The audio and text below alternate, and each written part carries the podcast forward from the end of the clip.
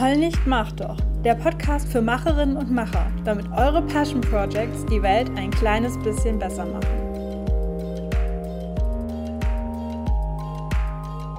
Hi und willkommen im Heul nicht, mach doch Podcast. Ich bin Kato und habe heute wieder einen Gast im Podcast, nämlich Mary-Ann Schubert und sie ist Strategin für Personal Branding und sie hilft also Menschen mehr Sichtbarkeit zu erlangen. Und ähm, sie ist damit selbstständig. Also das, was sie macht, ist kein Passion Project, aber sie macht gerade etwas, was auf jeden Fall auch für alle, die gerade ein Passion Project machen, spannend ist. Denn sie startet einen neuen Kanal, also genau gesagt einen YouTube-Kanal und hat eigentlich schon andere Medien. Also sie ist schon auf Instagram und in einem Podcast aktiv. Und als ich gesehen habe, dass Mary Ann jetzt auch noch YouTube startet, dachte ich, hm, da möchte ich gerne mal hören, wie ist das denn so, so einen Kanal ganz neu zu starten?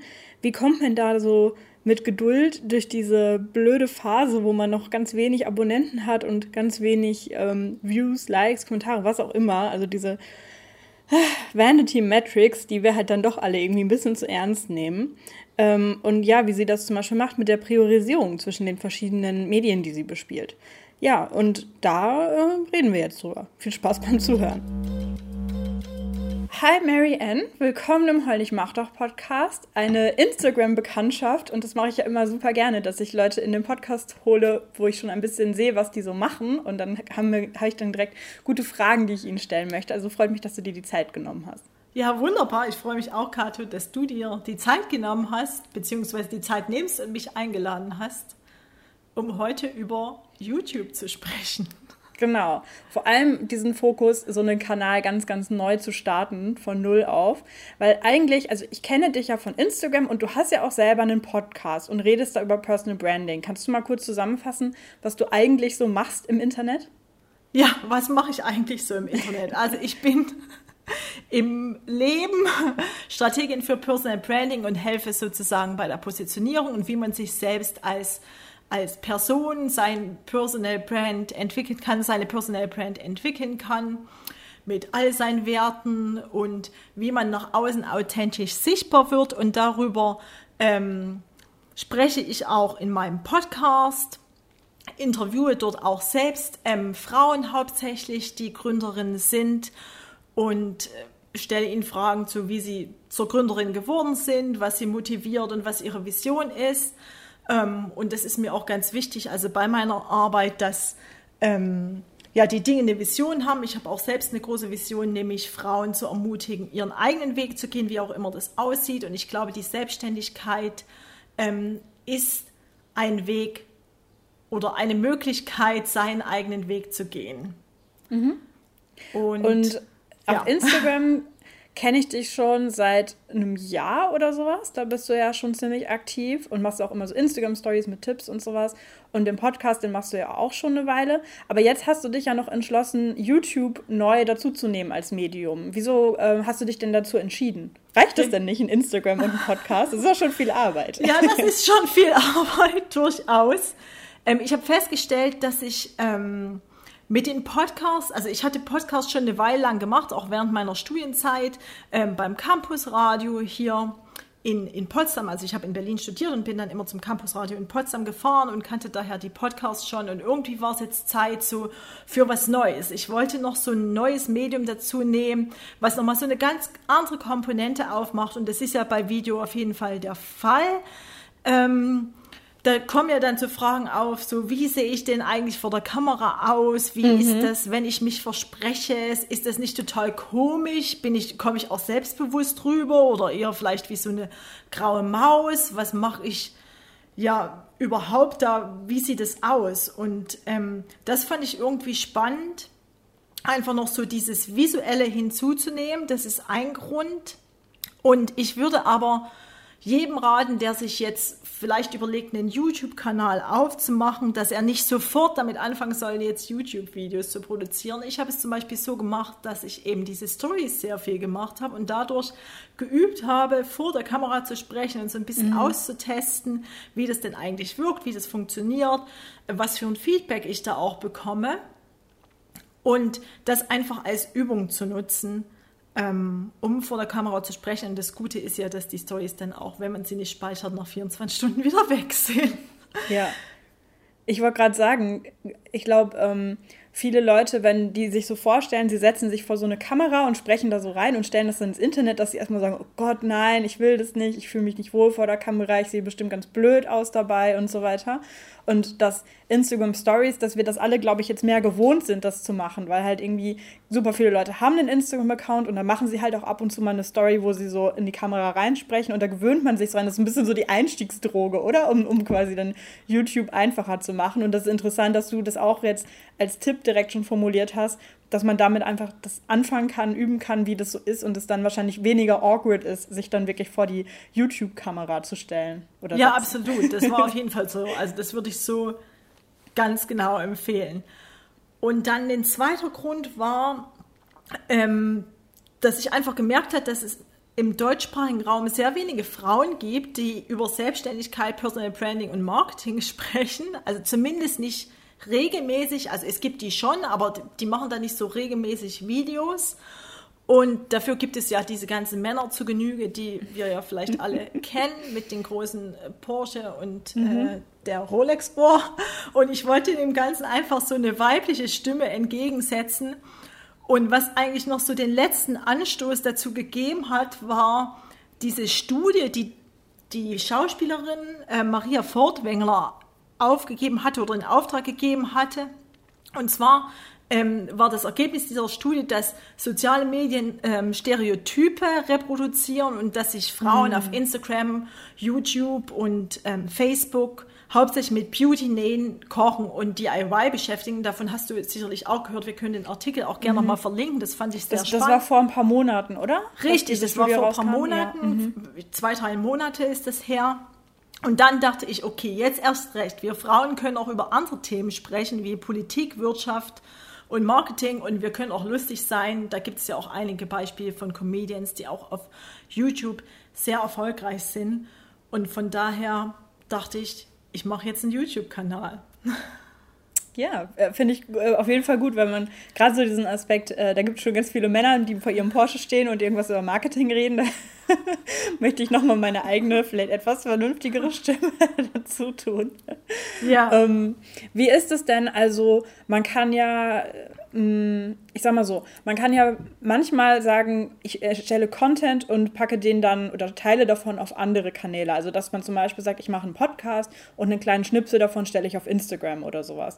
Aber du machst ja schon quasi ganz eigene Content Pieces für die unterschiedlichen Kanäle, oder? Also du machst ja nicht, dass du jetzt sagst, ich mache ab jetzt einen YouTube-Kanal und mache dann keinen eigenen richtigen Podcast mehr, sondern nutze den Podcast nur noch, um die Tonspur vom YouTube-Kanal zu, zwei zu verwerten, sondern du machst ja wirklich quasi für jeden Kanal ganz eigene Sachen, oder? Was sind denn da so deine Überlegungen?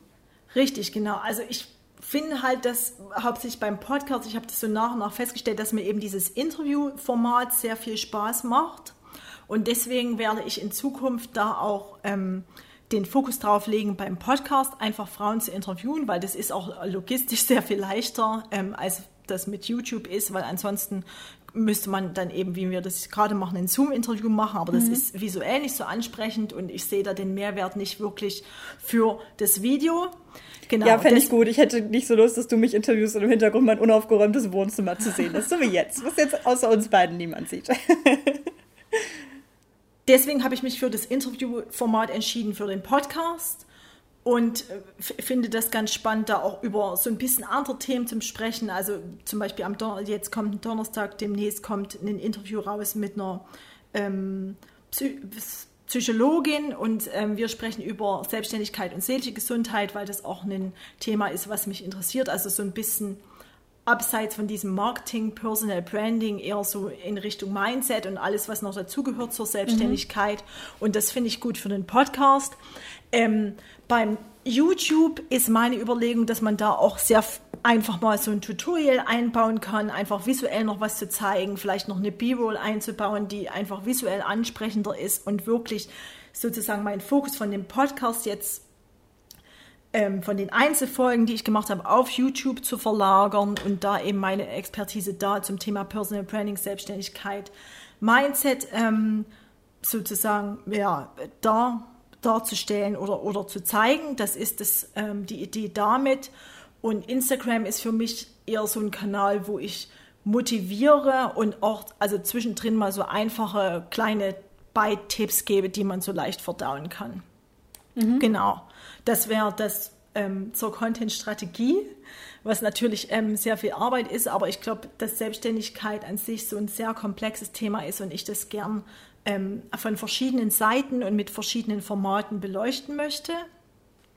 Ähm, ich nutze Instagram auch, um YouTube-Videos zu promoten oder teilweise kleine Trailer aus einem YouTube-Video zu promoten, weil ich glaube, dass ein Kanal, also sei es jetzt Instagram oder YouTube, nur wachsen kann, auch durch einen zweiten Kanal. Und deswegen würde ich von der Content-Strategie immer empfehlen, dass man zumindest eine Community-Plattform hat. Das heißt ähm, Instagram, Facebook, Twitter und eine Content-Plattform. Das kann ein Podcast sein, das kann ähm, LinkedIn sein, das kann YouTube sein und so weiter. Mhm. Das kann ein Blog sein, zum Beispiel. Mhm.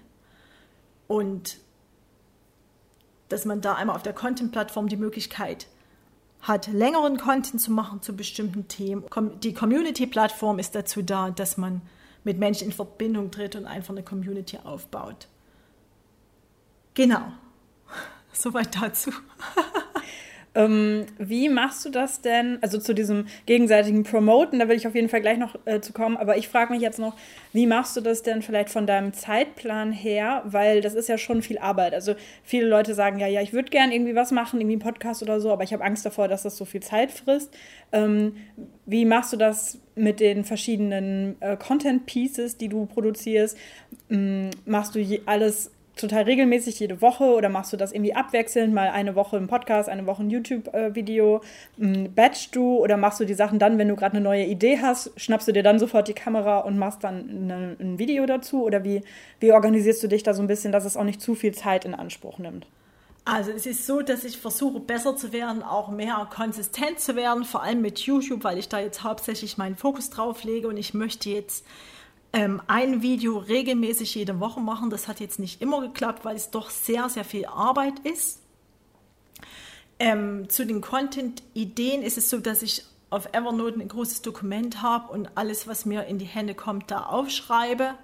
Dann mache ich es meistens so, dass ich die Ideen nochmal validiere. Das heißt, ähm, ich frage oft auf Instagram nach, würde euch das interessieren, findet ihr das spannend oder nicht? So kriege ich nochmal einen ähm, Feedback von der Community, ob ich jetzt mit dem Content sozusagen auf der richtigen Fährte bin und ob das spannend wäre. Ähm, das dazu, genau, und dann versuche ich wirklich Content zu batchen, also vor allem für, für YouTube, dass ich mir ähm, jetzt zum Beispiel Montag mache ich die ganze SEO-Recherche für zwei bis drei Themen zwei bis drei Videos. Dann Dienstag schreibe ich die Skripte und mache die Videos und schneide sie dann auch, damit ich das dann Donnerstag hochladen kann. Also man, ich würde empfehlen, das auf jeden Fall zu batchen, weil wenn man das einfach mal so macht, wenn es einem in Sinn kommt, dann nimmt es echt zu viel Zeit weg und es wird alles unorganisiert und zwischendrin und das ist einfach nicht effektiv genug. Mit dem Podcast handhabe ich jetzt momentan so, dass wenn ich spannende Themen bzw. spannende Interviewpartner finde, ich Podcasts mache. Ansonsten jetzt erstmal gerade nicht regelmäßig jede Woche, weil es einfach, wie du schon sagst, zeitlich nicht funktionieren würde. Und Instagram plane ich auch vor und habe da auch ein Ideendokument. Manchmal poste ich da aber auch spontan, wenn jetzt gerade ein Thema ist, das ich aktuell wichtig finde, dann kommt dazu auch ein Post. Mhm. Genau. Mhm, okay. Das finde ich spannend, dass du sagst, der Fokus liegt auf YouTube. Ähm, ich glaube, das ist auch eine ganz gute Idee, dass man sich überlegt, was ist denn gerade für mich wirklich das Allerwichtigste? Und ja. wenn du halt sagst, YouTube ist gerade für mich wichtiger als der Podcast, dann kommt halt im Podcast jetzt gerade mal nicht regelmäßig was oder nur noch einmal im Monat statt vorher einmal die Woche oder sowas. Das ist auf jeden Fall, denke ich, eine gute, ein guter Tipp, dass man sich dann auch überlegt, was ist jetzt gerade wirklich das Wichtigste, weil man kann schlecht seine Aufmerksamkeit auf mehrere Sachen gleichzeitig gerecht verteilen. Das geht eh in die Hose. Ja, richtig, genau. Und ich möchte mit dem Podcast einfach auch nicht den Druck haben, dass ich jetzt jede Woche einen Interviewpartner finden möchte, weil mhm. ich jetzt eben die den Fokus darauf gelegt habe, dass ich da hauptsächlich Interviews mache.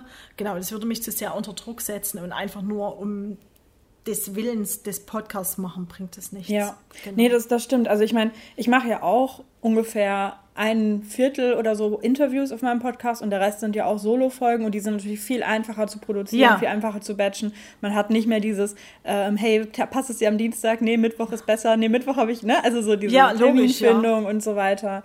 Ähm, das, das stimmt schon. Also wenn man jetzt so einen reinen Interview-Podcast hat, dann muss man da auf jeden Fall mehr Zeit einplanen, ähm, da regelmäßig was zu machen, als nur so ein Solo-Ding. Und bei YouTube machst du ja auch bisher nur Solo. Das heißt, da bist du ja auch flexibler. Da musst du jetzt auch nicht mit anderen Leuten die Termine absprechen oder so.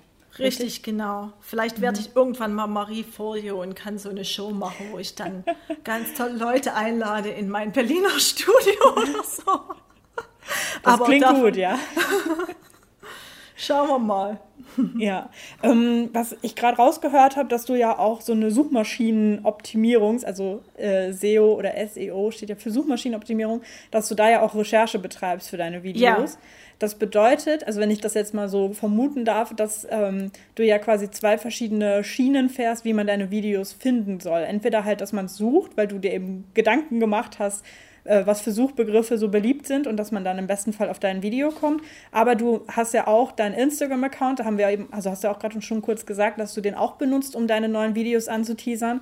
Das heißt, es gibt quasi so zwei Wege, wie du auf die oder wie du hoffst, dass Leute auf die Videos kommen. Einmal durch die bestehende Instagram-Community, die du darauf aufmerksam machst, hey Leute, das ist ein neues Video.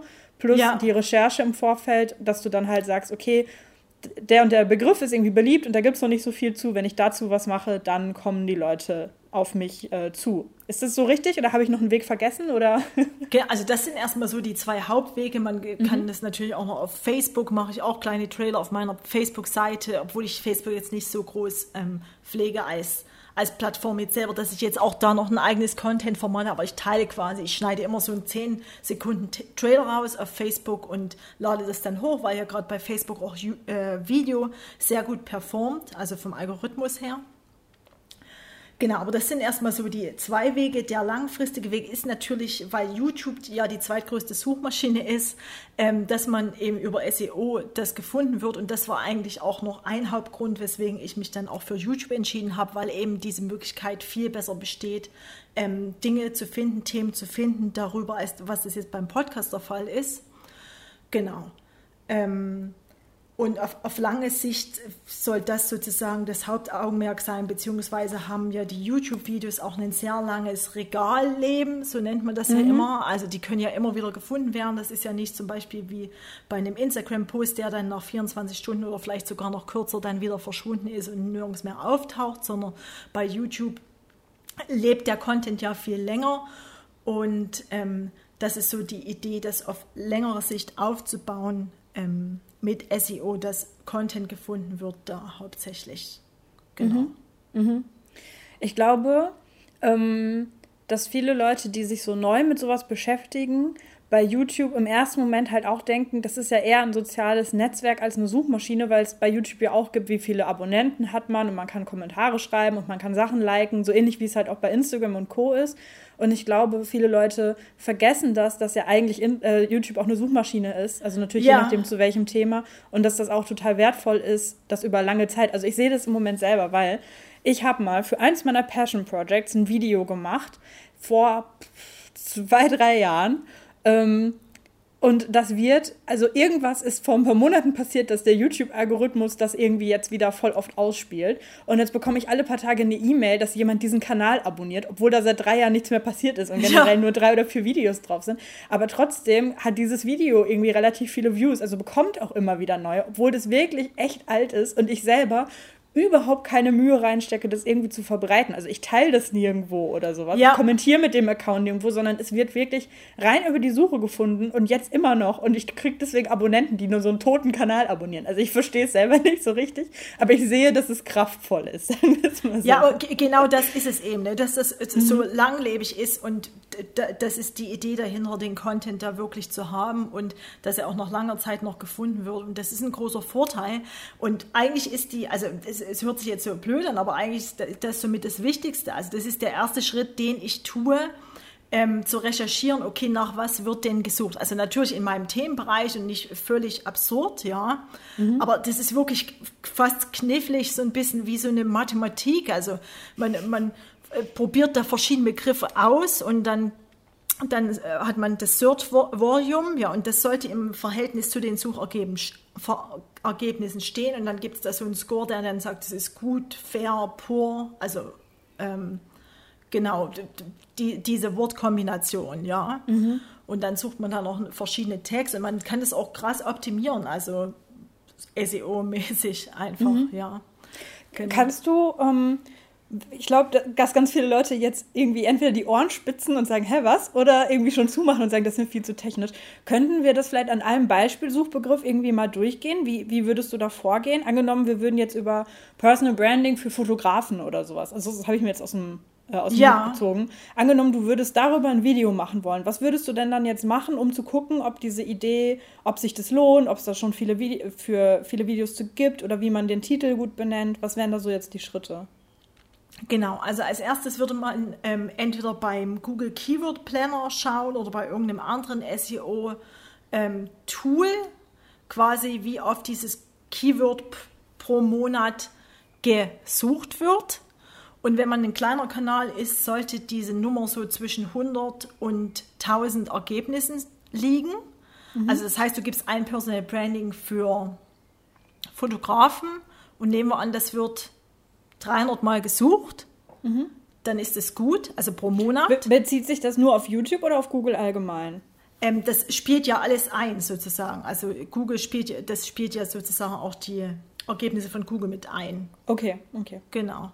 Mhm. Weil ähm, in Google wird ja dann auch, kann man ja oben auch die Videos anklicken. Also du kannst ja verschiedene, ähm, also mhm. entweder Artikel oder Maps und so weiter, ne? Mhm. Kann man ja. Bilder, kann man mhm. ja alles anklicken. Genau. Also 300 Ergebnisse pro Monat und dann würdest du sozusagen nach Search Pool gucken, also wie viele Videos gibt es schon zu diesem Thema, beziehungsweise mhm. wie viele ja, wie viel Content gibt es dazu? Und dieses Verhältnis sollte dann gut sein. Da gibt es ein Tool, das nennt sich TubeBuddy, das ist direkt für YouTube und da zeigt es dann so einen Score an, okay, also das ist das Verhältnis von den Suchergebnissen zu ähm, den Suchanfragen, beziehungsweise die Suchanfragen andersrum.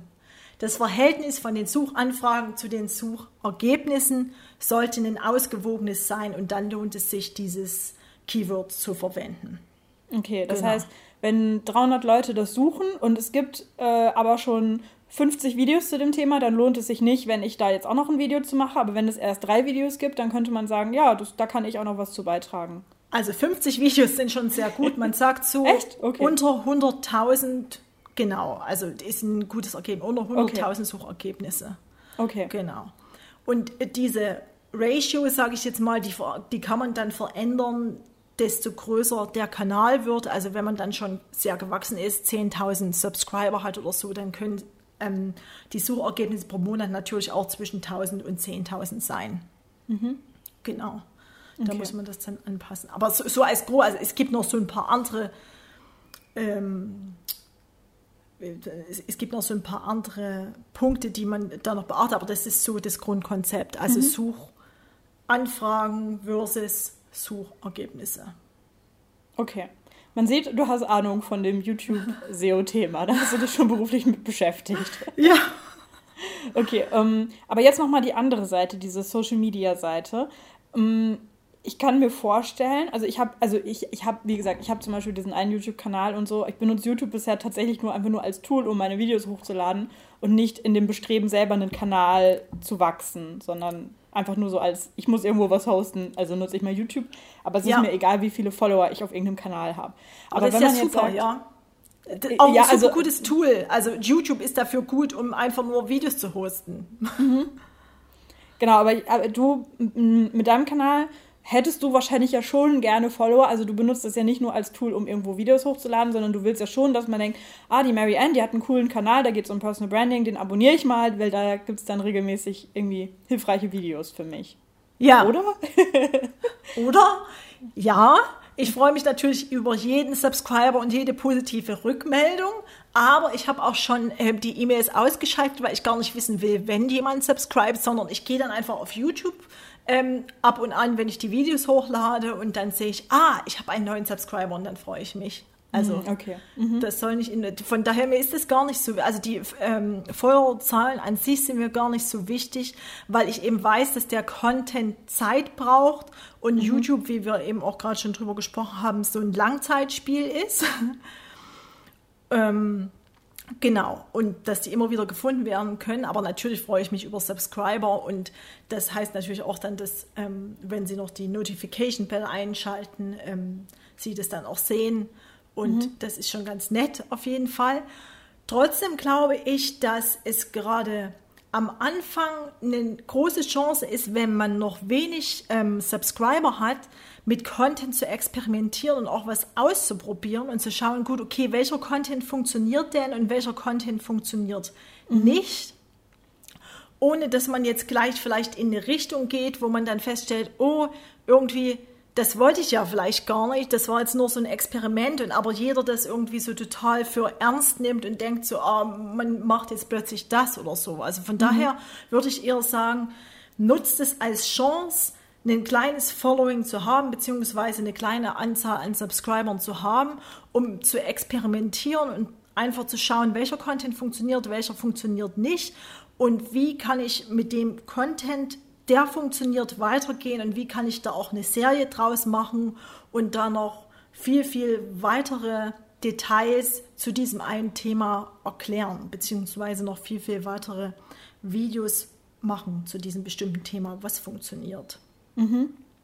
Ich glaube, dass für viele Leute, die ähm, neu mit irgendwas anfangen, also sei es jetzt YouTube oder auch irgendwas anderes, ich glaube, die lassen sich schnell entmutigen, wenn sie ja erstmal jetzt wenig Follower haben oder wenn sie sehen, ich habe mir total viel Mühe gegeben, ich habe zwei Tage lang an diesem Video gearbeitet und Ja. geschnitten und gemacht und jetzt haben sich nur 20 Leute angeguckt und zwei Daumen hoch oder einen Daumen runter und irgendwie eine eine Handvoll Subscriber. Ich glaube, dass viele Leute sich davon schnell entmutigen lassen und dann halt ähm, vielleicht wieder aufgeben nach ein paar Videos, weil sie das Gefühl haben, das wächst nicht schnell genug.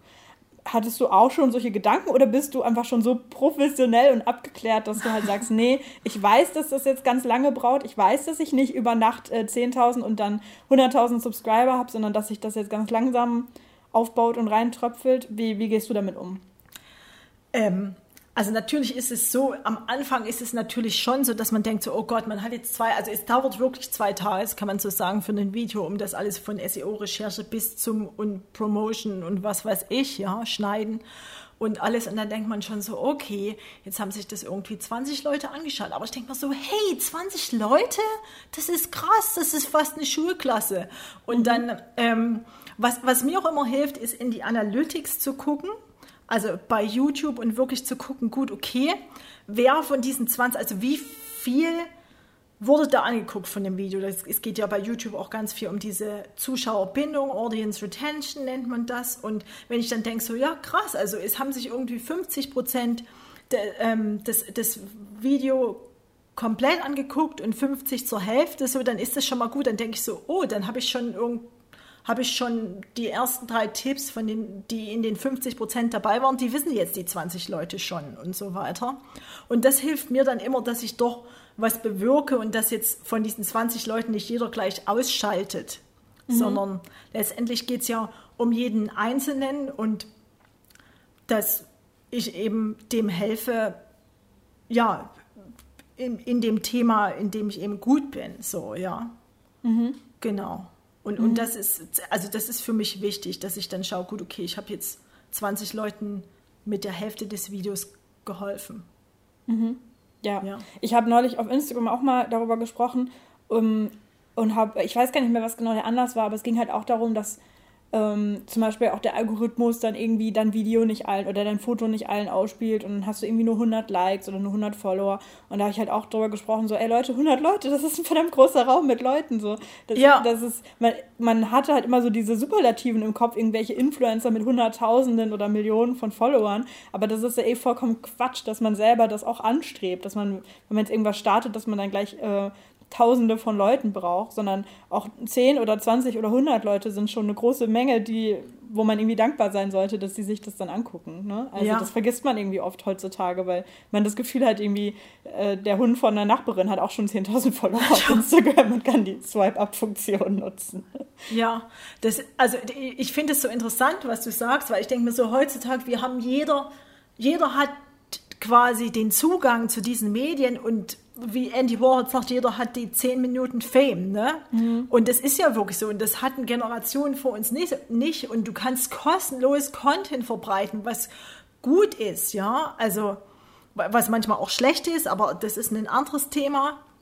Aber wir haben diese Tools an der Hand und das ist ein Riesengeschenk. Und ich glaube, das sollte man sich viel öfter bewusst machen, als wenn man ständig darauf schaut, ja, wie viele Follower und so weiter, also 20 Leute sind 20 Leute, 100 sind 100 Leute. Und warum sollte mir, also jemand zuhören, so, also wer bin ich, welche Autorität habe ich, muss ja erstmal meine Autorität selbst bilden. Und das dauert natürlich, ähm, so, ich bin ja jetzt nicht Brad Pitt oder so. Und auch Brad Pitt ist irgendwann mal, ähm, das war jetzt ein blödes Beispiel, jetzt muss ich was anderes sagen du bist ja noch nicht Marie Forleo aus Berlin. Ich bin ja nicht Marie Forleo, sondern die, die hat ja auch mal klein angefangen. Also jeder hat klein angefangen, aber das Problem heutzutage ist, glaube ich, dass da selten jemand drüber spricht, sondern man sieht einfach immer nur die Ergebnisse und die vermeintlichen Overnight Successes und aber dass die Leute schon teilweise drei, fünf, sieben Jahre dabei sind und sich auch ähm, ja nicht zu Tode gearbeitet haben, aber wirklich viel Arbeit da reingesteckt haben, das, das sieht man dann eben nicht so. Mhm. Und ähm, das sollte man sich, glaube ich, viel öfter bewusst machen. Mhm. Finde ich gut. Danke für dein Plädoyer. Hast du denn, ähm, hast du denn irgendwelche langfristigen Ziele oder Kennzahlen, wo du sagst, okay, das hat sich jetzt gelohnt? Oder zum Beispiel, wenn du jetzt sagst, in einem Jahr hast du jede Woche ein Video hochgeladen und es gucken jetzt aber trotzdem nur, in Anführungsstrichen nur 50 Leute jeweils das Video an. Würdest du dann sagen, ja, okay, es lohnt sich jetzt doch nicht für mich? Ich hätte damit gerechnet, dass bis jetzt mindestens, keine Ahnung, 500 Leute das Video angucken? Oder würdest du dann sagen, nein, ich fahre immer noch diese Geduldsstrategie? Hast du da irgendwie Ziele festgelegt oder machst du das so ein bisschen nach Gefühl? Ähm, also ich habe jetzt für mich persönlich erstmal nur das Ziel, dass ich sozusagen regelmäßig und konsistent bin und dann glaube ich einfach, dass der Erfolg auf lange Frist kommen wird. Das ist das, was ich dazu sagen kann. Und ich werde geduldig sein und ähm, mein Bestes geben und guten Content liefern. Genau. Aber ähm, wie, wie, sich das entwickelt, werde ich sehen dann. Mhm. Ja. Was ich vorhin ein bisschen überlegt habe, ist ganz viel, ähm, also du, du bist ja selbstständig. Das ist für dich ja kein pures Passion Project, sondern es ist für dich ein Marketingkanal für deine Selbstständigkeit. Richtig, genau, ja. Und ganz viel neigt man dann ja dazu, dass man dann sofort das so ein bisschen umrechnet und irgendwie sagt, okay, ich stecke da x Stunden Arbeit rein und dann muss ich dafür x Stunden, äh, x Geld, x Euro wieder rausbekommen. Also dass man irgendwie dann auch umrechnet und sagt, ich muss ähm, dann mindestens drei Coaching-Kundinnen pro Monat durch meinen Kanal akquirieren oder so. Also weißt du, ich meine, dass man ja, das ja. dann so umrechnet. Ähm, auf der anderen Seite, dadurch, dass du ja über Sichtbarkeit und so weiter redest, könnte man ja auch sagen, dass dein Kanal vor allem auch als, ich sag mal, ähm, als Vorbild dient, also dass du das nicht unbedingt direkt als puren Marketingkanal benutzt, du guckst mein Video und dann buchst du mein Coaching, sondern dass man, dass du ja wahrscheinlich, wenn du mit Frauen zusammenarbeitest, mit denen auch darüber redest, dass sie einen YouTube-Kanal starten könnten als Personal Branding Tool. Und dass du eher sagst, guck mal, ich weiß, wie das funktioniert, ich mache das auch, ich habe mich damit auseinandergesetzt, also dass du dann vielleicht dadurch das einfach so als, ich sag mal, Werkstück oder sowas quasi betrachten kannst. Oder habe hab ich da jetzt zu viel drüber nachgedacht oder hast du diese Gedanken auch? Definitiv ist es das so, dass das auch für mich ja, so ein Werkstück ist, einfach auch zu zeigen, was möglich ist, dass ich als Frau auch da rausgehen kann und Videos machen kann, was ja wirklich also ich glaube, das ist bei vielen eben damit behaftet, oh, ich bin unsicher und so weiter. Also auch einfach so ein Selbstbild. Ich kann doch jetzt nicht einfach rausgehen und über ein Thema sprechen, was vielleicht eben nicht so in dieses Klischee von Markt, äh, nicht von Marketing, in dieses Klischee von Beauty, DIY, Kochen und so ähm, ist, sondern das ist für mich auch ein Tool, um meine Expertise eben zu zeigen.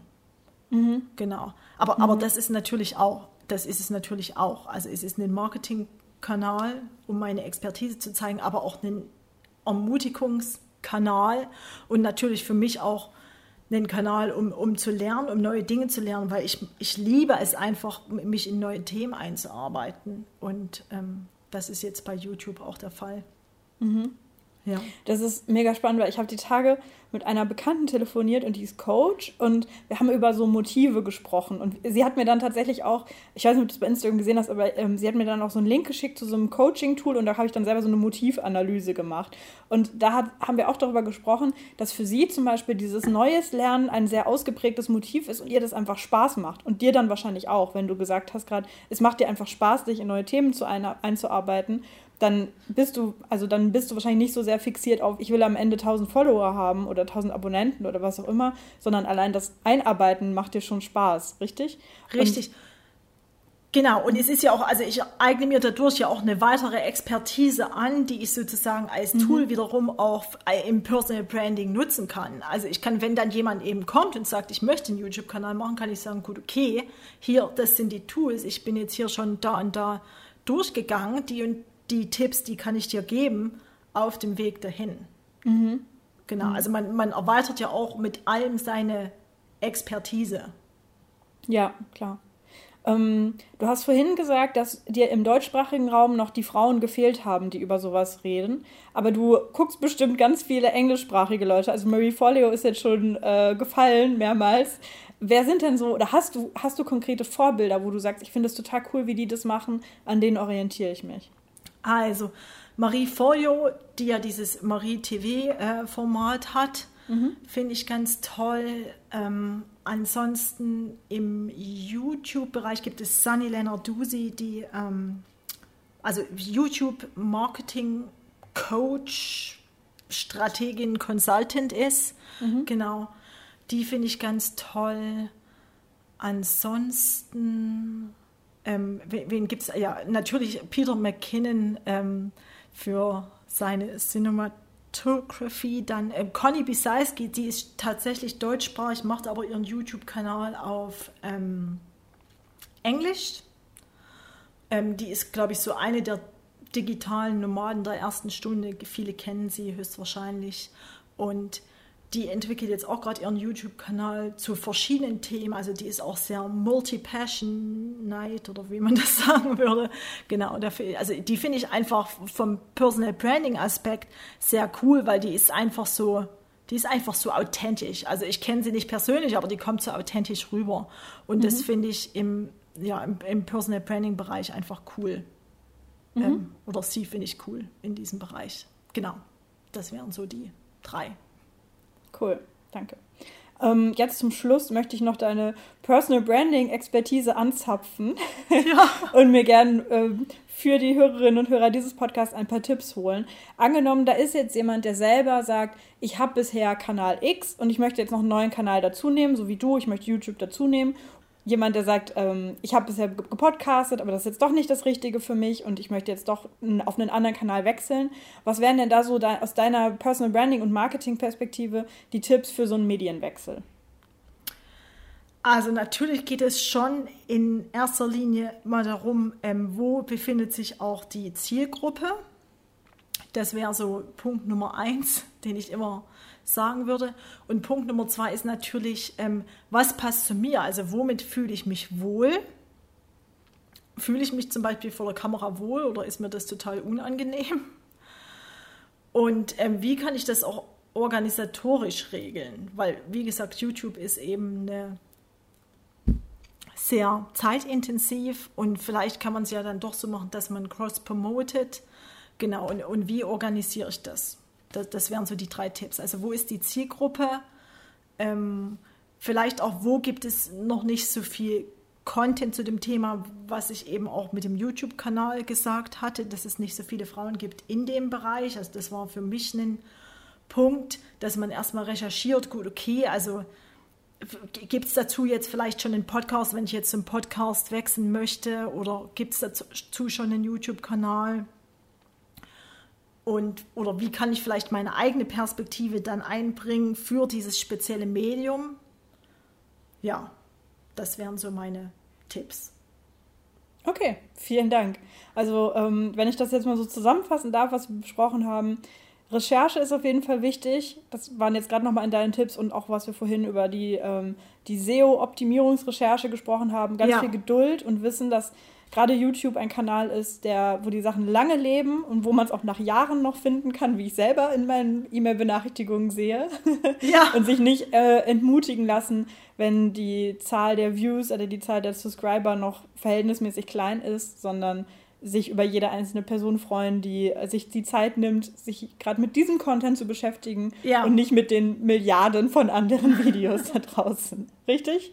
Ja, und dann muss ich auch sagen, es würde, ich, ich weiß jetzt nicht die Zahl genau, aber ich glaube, pro Minute werden 100.000 Minuten YouTube-Videos hochgeladen oder so. Das kann jetzt auch falsch sein. Ich weiß nicht genau. Die Zahl müsste ich jetzt nochmal genau recherchieren, aber das ist ja einfach ein enormer ja, eine enorme Größe an Content einfach, die da jede Minute hochgeht, ja. Und dann ist es doch eine Ehre, wenn man gefunden wird und angeschaut wird.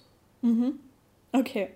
Dann vielen Dank, dass du dir die Zeit genommen hast jetzt hier für das Podcast-Interview. Ich wünsche dir weiterhin ganz viel Erfolg mit deinem ähm, YouTube-Account und dass es nach wie vor ganz viel Spaß macht, die Videos zu drehen und zu schneiden und so weiter, auch wenn es viel Zeit kostet. Ja, vielen Dank dir und auch dir viel Erfolg. Ja, sag noch mal kurz, wo findet man dich jetzt, wenn man sich das angucken möchte oder bei Instagram, wie heißt du da? Bei Instagram heiße ich vision.women, weil das die Idee ist, auch Frauen zu ermutigen, ihre Vision zu verfolgen, deswegen der Name. Ähm, meine Website ist maryannschubert.com und ähm, da findet man dann auch den Link zu YouTube, zu meinem Podcast. Ja, genau. Alles klar. Gut, dann vielen Dank und viel Erfolg. Ciao. Danke, ciao.